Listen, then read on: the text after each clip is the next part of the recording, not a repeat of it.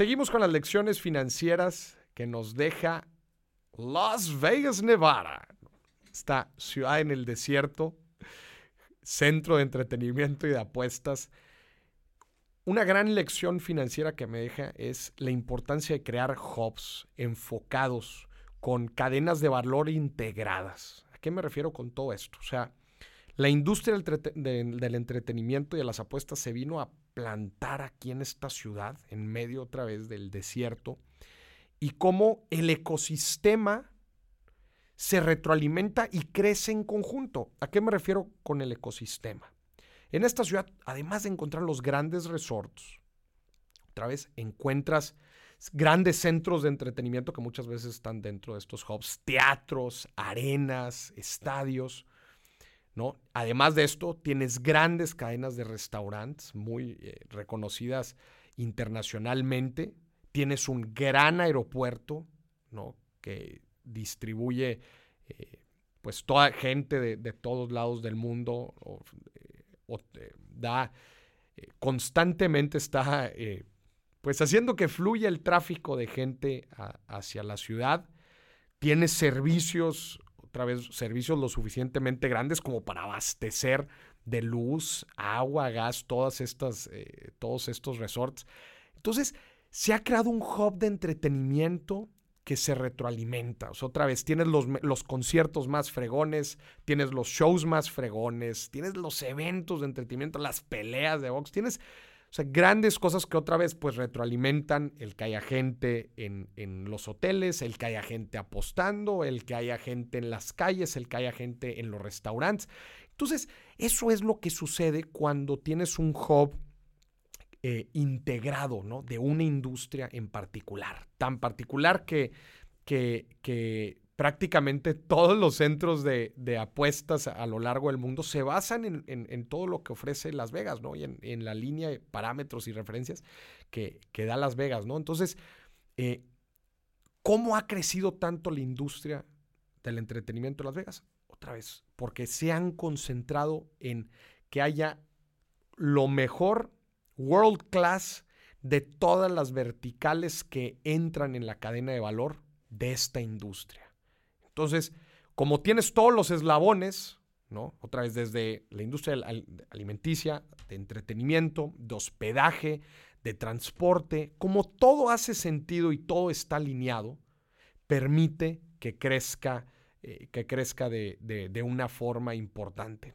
Entonces, todo esto se va integrando y cómo esto al final de cuentas lo se puede ver en otras ciudades, ¿no? Grandes ciudades a lo largo del mundo también que crecen porque están especializadas, tienen su propia vocación y eso les permite crecer y ser referencia mundial. Esa es una gran lección que me, que me dejó Las Vegas.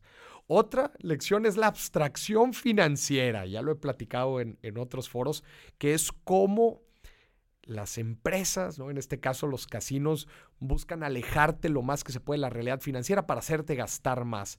Y en este caso, te voy a poner un, algo que me pasó y que digo, clarísima, es una abstracción financiera clarísima. Cuando tú estás apostando, ¿no? Estás metiendo los billetes en las, en las máquinas o, en, o en general en los juegos. Y cuando quieres retirar tu dinero, no te retiran, no retiras billetes, retiras un billetito, ¿no? Que es, ahí le llaman como un asset, ¿no? Es como un activo, es un billetito con un código de barras que te dice cuánto dinero es. Pero no es dinero. Tú, si quieres convertir ese billetito en dinero, tienes que ir al, al cajero, ¿no? Que está por ahí.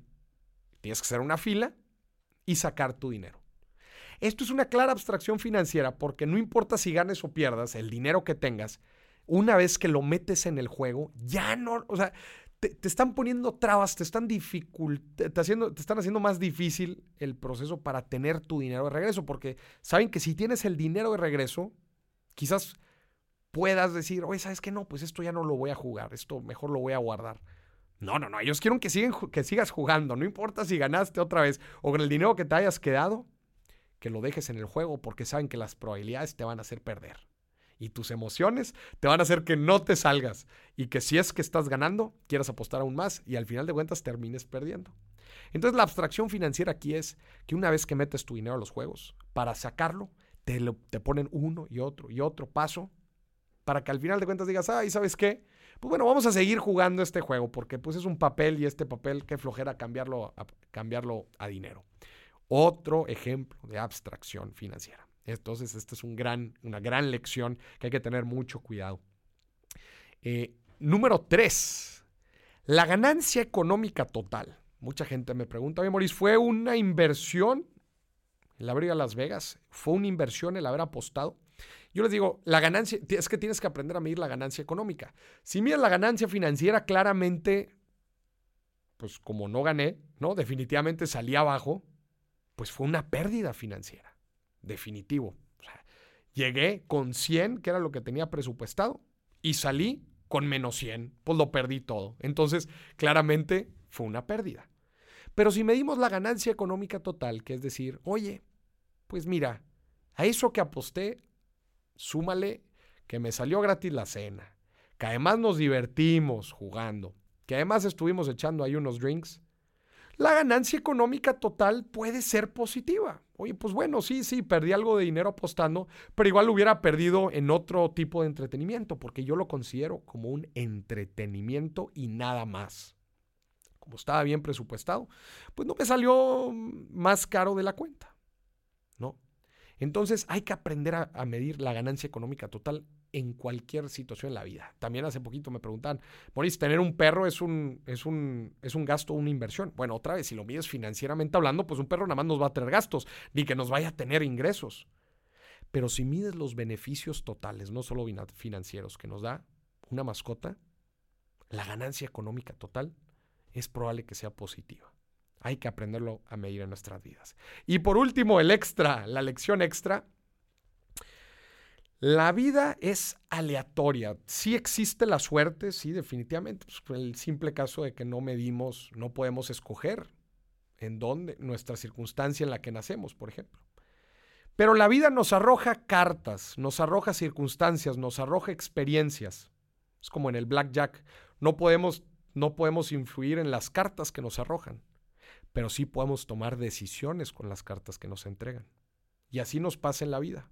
Hay muchas cosas, oye, si nos sucede un accidente, si sucede cualquier eventualidad, pues probablemente no teníamos control de ello.